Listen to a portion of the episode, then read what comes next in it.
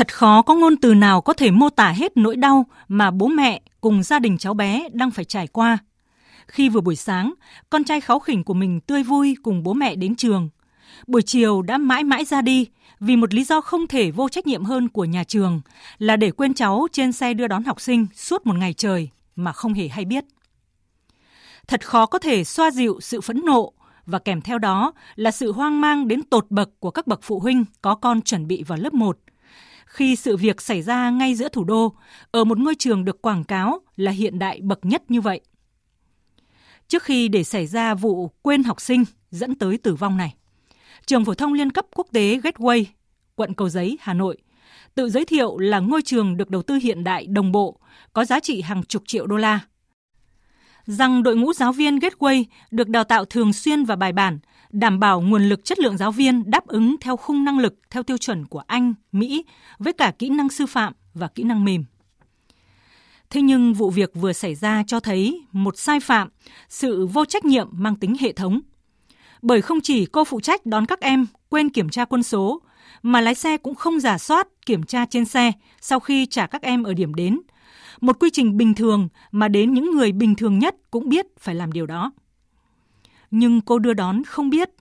lái xe không hay, rồi đến giáo viên chủ nhiệm khi nhận ra học sinh vắng mặt cũng chỉ báo qua phần mềm riêng của nhà trường,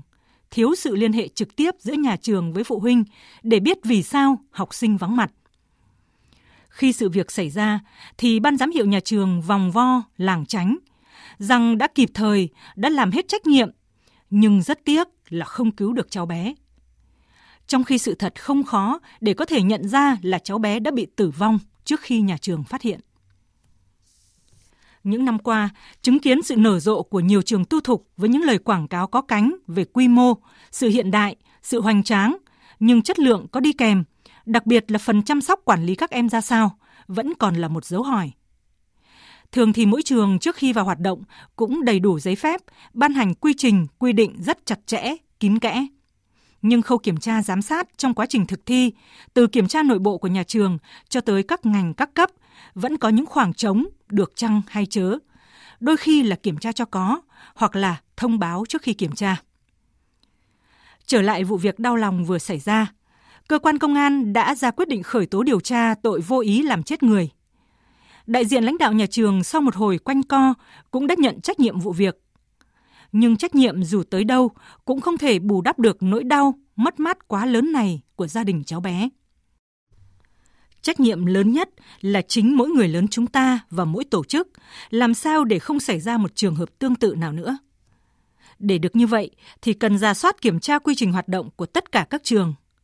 Và việc làm này phải được làm thường xuyên, làm nghiêm túc, chứ không phải sau vụ việc rộ lên tổng kiểm tra giả soát, rồi sau một thời gian lại lắng xuống để các quy trình chỉ nằm trên văn bản, phục vụ cho việc báo cáo các cấp và quảng cáo thu hút học sinh.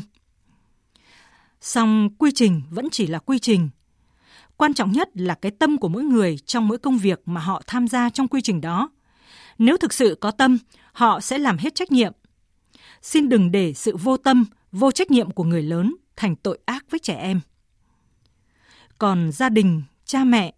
qua sự việc đau lòng này, mỗi chúng ta cũng cần rút ra bài học cho riêng mình.